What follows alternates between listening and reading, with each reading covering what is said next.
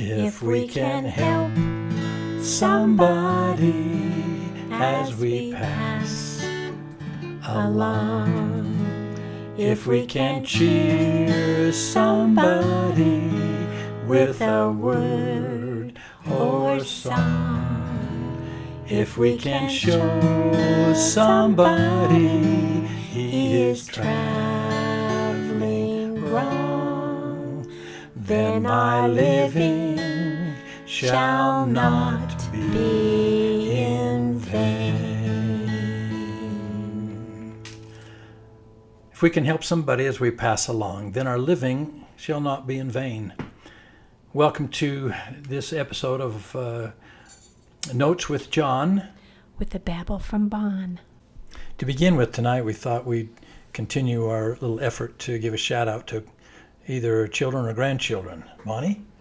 And tonight we wanted to shout out for little India, who is six. She's in kindergarten. And this past week she fell on the asphalt, and which took a big chunk out of her face. Poor little thing, she was pretty brave. But she's doing much better now, and we just love her and are so grateful that she's better. But we wanted to talk about her as far as being a little helper. Last week after dinner, uh, we, their mother, Julie, invited the, her kids, the older ones, to assist and help us in cleaning up and doing some of the dishes, et cetera. And um, boy, to little India's credit, here she is five years old, six, six years old, and she she goes right to the task, asking what she can do, and does it cheerfully, and didn't complain or mope or whine or anything. She just got right in helping, and uh, Julie, her mother, said to me, she she's always like that. She always wants to be able to be helpful, and she does it happily without complaint or otherwise. Anyway, way to go, India. We love you. We sure do. At the conclusion of our last episode, I was sharing with you my feelings about uh, uh, having my leg amputated, my concerns, and fact that I was uh, afraid, I was so discouraged and sad, and all the negative feelings that I, I, I was feeling about that. And I wanted to um, pick up from there today and kind of complete that side of this part of my, uh, my life. Uh, I would like to say as I begin this, though, to mention that Uh, during the time in the hospital and just before the hospital, and uh, uh, I, I was just so grateful for the careful attention from my mother and my oldest brother Ed. They were both by my bedside in the hospital. They did all they could to try to encourage me and to cheer me up and to talk about other things, and I just thought that was uh, so good of them. You would expect it from your mother, of course, but I, I thought it was so great for my brother to come up from California and to spend uh, several days here with his younger brother and in uh, the time of this circumstance. So thanks, Mom and Ed. It was uh, very important to me. But I... I I remember those first uh, those days in the hospital. I, I don't recall very well because I was I was kept uh, under heavy medication. But I do remember at one point in time, uh, the surgeon uh, came into my room, and I, I at least was coherent enough to tell him that I was concerned. I knew enough about cancer to know that it's Uh, serious and it could be a major problem, and would he please uh, be honest with me and tell me what my prognosis is. And uh, he basically, uh, you know, again reminded me that because I'm the factors, uh, the, that I was male, that I uh, was the age that I am, or was at the time, the uh, um, the circumstances in and around the incision, Uh, the results from the pathology rep- tests and all those things just uh, did not bode well for me, and uh, told me that I really didn't. He didn't expect me to have uh, um, that much longer to live. I, I remember at the in that that conversation, I was just so shocked. I, I, I could hardly believe what he was telling me. I, because I just, Mom and Dad, ever since you're, I'm a little boy, you've told me that if I do all these things right, that God will bless my life, that he will protect me, that he will guide and direct me, give me answers to my prayers, that uh, all of these good things will happen if I do what's right. Now, I didn't always do what's right, I, I, but I tried, and I was a good boy. I didn't do some of the things some of my buddies were doing. Um, but I felt, I felt betrayed. I felt, why should I believe in all this church stuff? Why should I have this element of faith that uh, I hear so much about? And for a period of time, I went into my own um, dark abyss spiritually. Or in essence, I had kind of convinced myself that uh, um, that the our church was not true, that God uh, may or may not even be there, and that uh, if he did, if he was, he certainly wasn't very fair. And I, I was in a dark place. Uh, when uh, amputees uh, become amputees, you, you know that happens because somebody, is, a doctor, has cut off uh, something, and in my case, my left leg above the knee. And that means that these amputees are going to be left with what we call phantom pains. And my phantom pains initially were really hard. And the phantom pain was primarily this cramp in the Uh, ball of my missing left foot that was, I know that sounds weird, but that's how it was. And if you've ever had a cramp in the ball of your foot, you know what I'm talking about. I remember my mom would rub my right foot to try to help give me some relief from this cramp in my missing left foot. And that sound weird, but it would help. And, uh, but that pain was, was so Uh, hard and so pervasive that it really clouded my thinking, clouded my judgment. Um, anyway, it was a, it was a difficult time until I could get from medication shot to shot uh, to get some relief from it. Finally, after a week, I, I was sent home uh, to begin the recovery. I might say that they did try a, a fairly uh, new kind of uh, procedure on me that they were trying on on amputees in Vietnam, which was going on at the same time. And that is that right in the surgery, once they amputate the leg, they would then uh, put a, a plaster cast on the stump of the leg.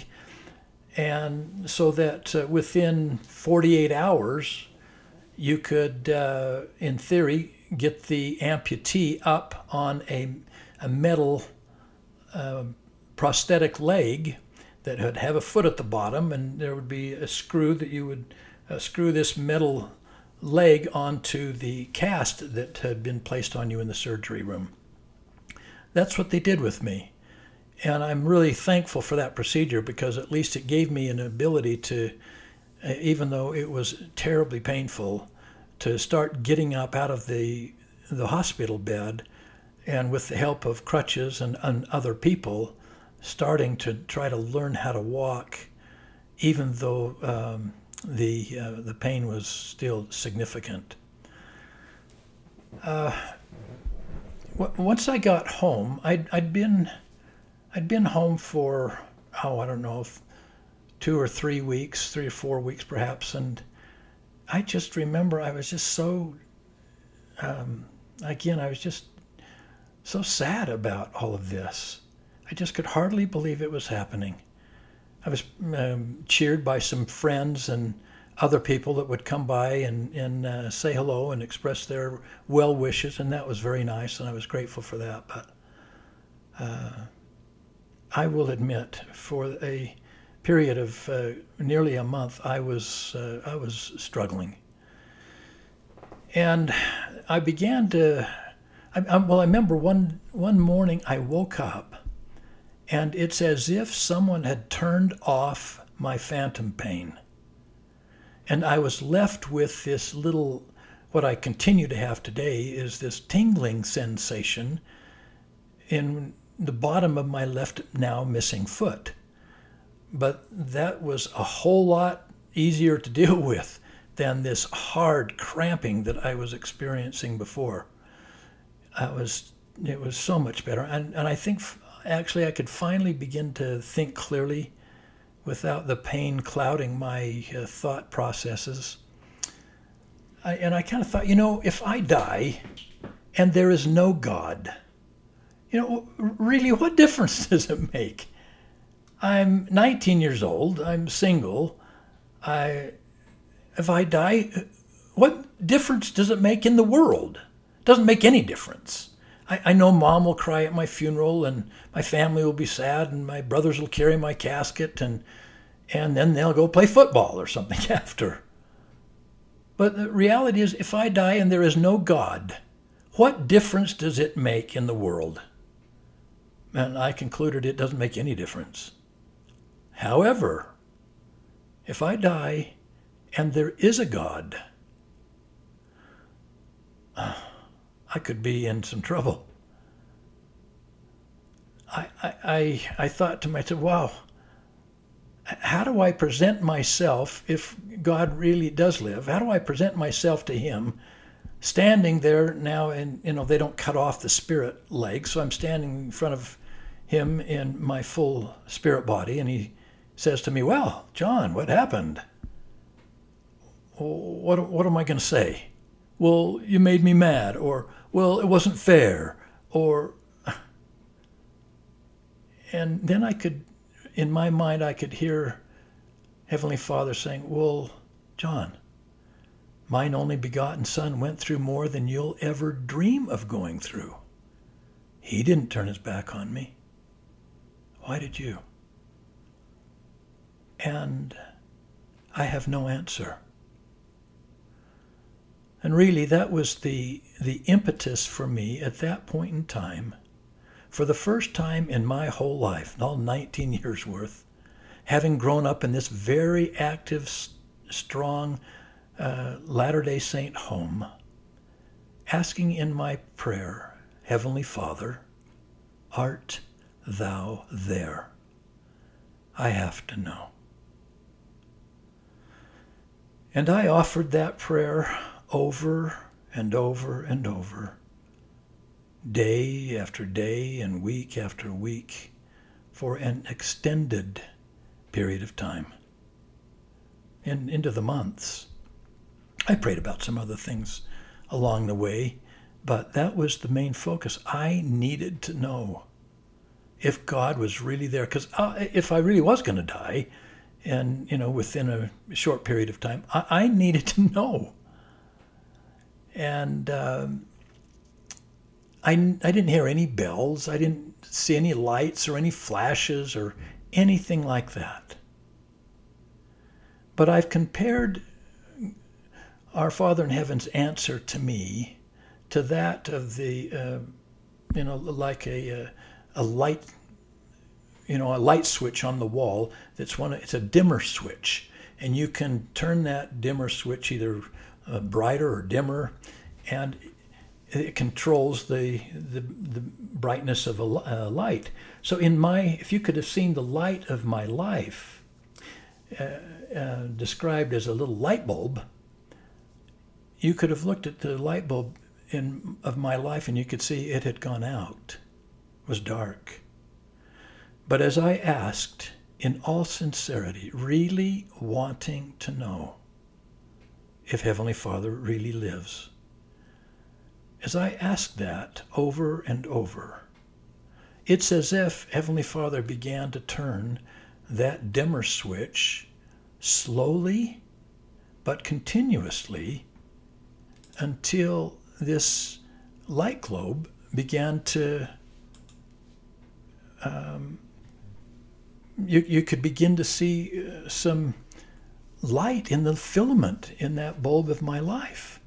And the more I asked, and the longer I asked, and the more sincere I was, the more he continued to turn that dial, and the my filament started getting brighter, and the light bulb starts getting brighter and brighter and brighter over an extended period of time, such that after, oh, I don't know, after a period of several months, I could honestly kneel down on my knee and tell the Heavenly Father, I knew he lived. I knew that Jesus Christ was his son. I knew that he loved me and that he cared for me. I knew that not because my mom and dad told me, not because my priest quorum advisor told me, or a seminary teacher, or my bishop, or anybody else.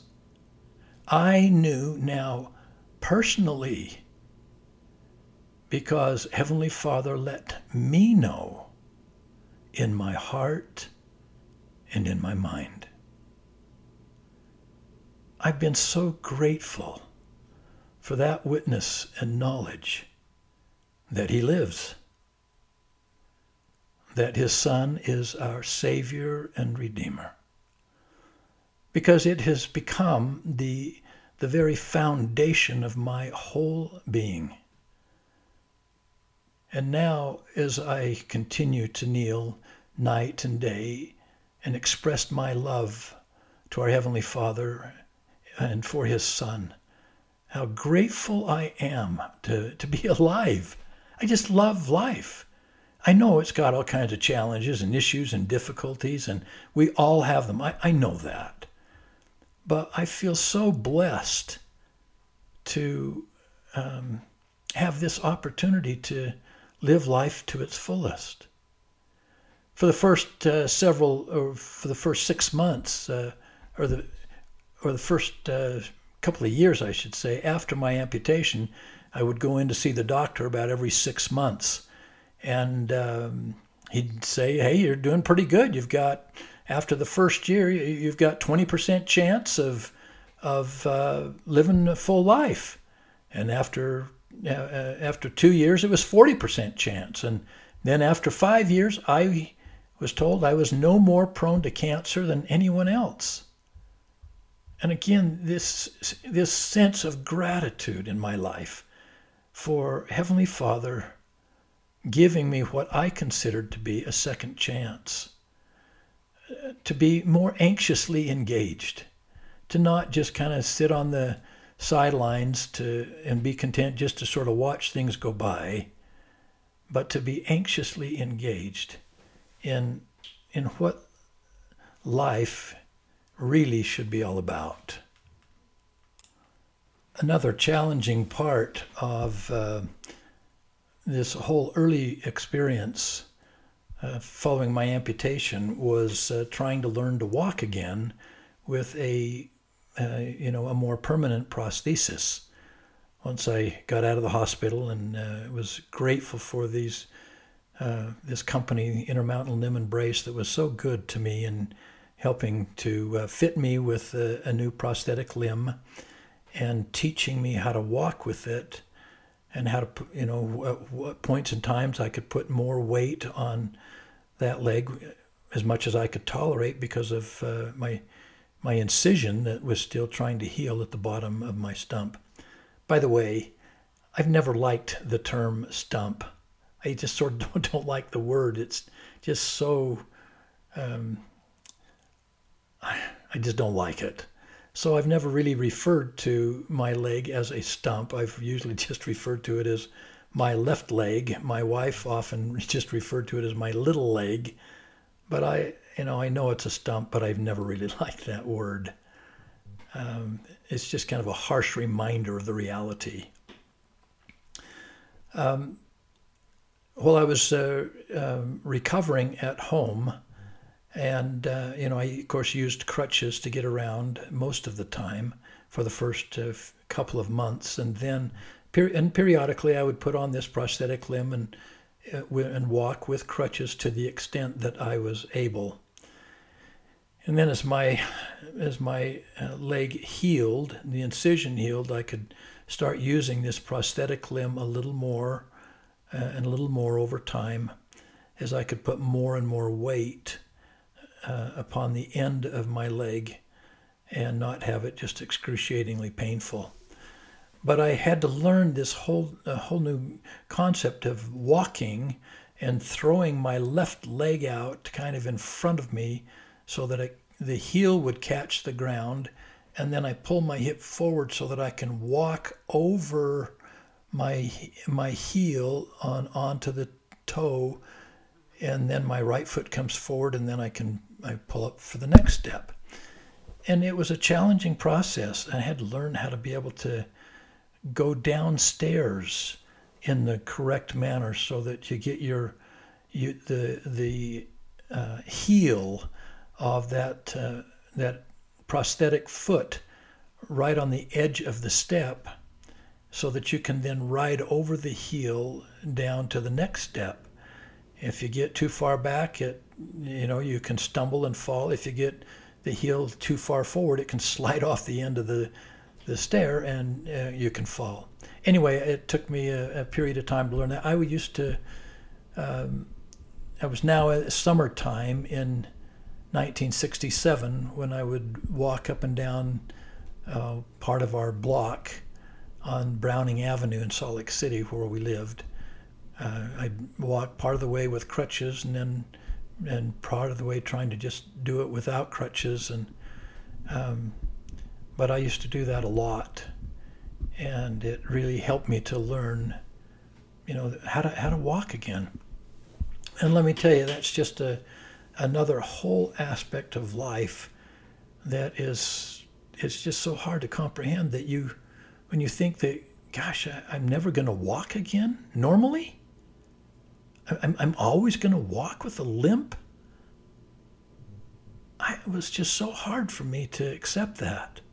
It's honestly, to tell you the truth, it's hard for me still to accept that. I know at times, even today, that I walk with a limp. And usually it's when I'm a little bit tired, or um, or if I may have a little bit of a sore somewhere. But uh, most of the time I can I can walk fairly um, um, cleanly without a limp. But sometimes I do, and I I just... I never wanted to be able to be have be someone who people would look at because now they've they're limping, or there's something wrong with their gait as they as they walk backward or forward or sideways or whatever. Um,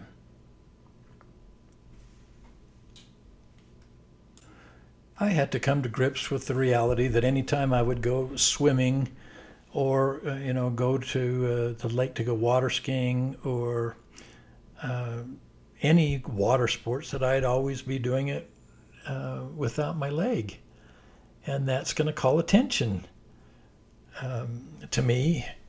Uh, and I understand that other people just have a tendency, out of curiosity, to look when they see an amputee or they see that something's not quite right. I, I do that myself. But I tell you, I've become very aware of people's eyes and where they look. Um, often, as I'm passing people, and they, if I'm if I'm having a little bit of a limp, I know, and I know I'm limping, you can just see their eyes as they they scan your leg to see what's wrong. And especially is that true when I'm either in a swimming pool, um, or uh, again I'm at a lake. Uh, to go water skiing, or or anywhere in that type of environment where I don't have my leg on, if I'm just on a beach, for instance. Um, and it just causes people to to look, especially little kids. And they they will do it so innocently, but it is such a curiosity for them. One day, we... It's several years ago, but we were coming back from Lake Powell on a little family vacation, and we had stopped at uh, oh a milkshake place uh, in Hanksville, Utah, um, to get some gas and, and, and liked this uh, little burger stand. And as I, I, I just had on some some shorts, and you could see uh, my prosthetic limb. And this little boy, he could not have been more than six or seven years old. He was maybe ten, fifteen yards away from me, and he he apparently saw me because I heard him yell loud enough that it caused me to turn around and see him. And he, he said, pointing, "Mom, look! That is so awesome!" as he was pointing at my prosthetic limb. I got such a Uh, laugh out of that, just at, at how fascinated he was. I, it's certainly not new to me, because my own grandchildren, my own children, had all been fascinated with my leg as they came to realize that something was wrong, something was different with Dad or with Grandpa uh, than their own leg. And it's been a, an interesting whole experience of my life in in teaching my children and my grandchildren about my leg, about what happened, and um, and that even though we have some challenges and issues that come across our lives, we still got to do the very best we can, no matter what. And that's that's in in essence my outlook: to do the very best we can, no matter what. Then my living shall not be in vain. Then my living shall not be in vain. If we can help somebody as we pass along, then our living shall not be in vain.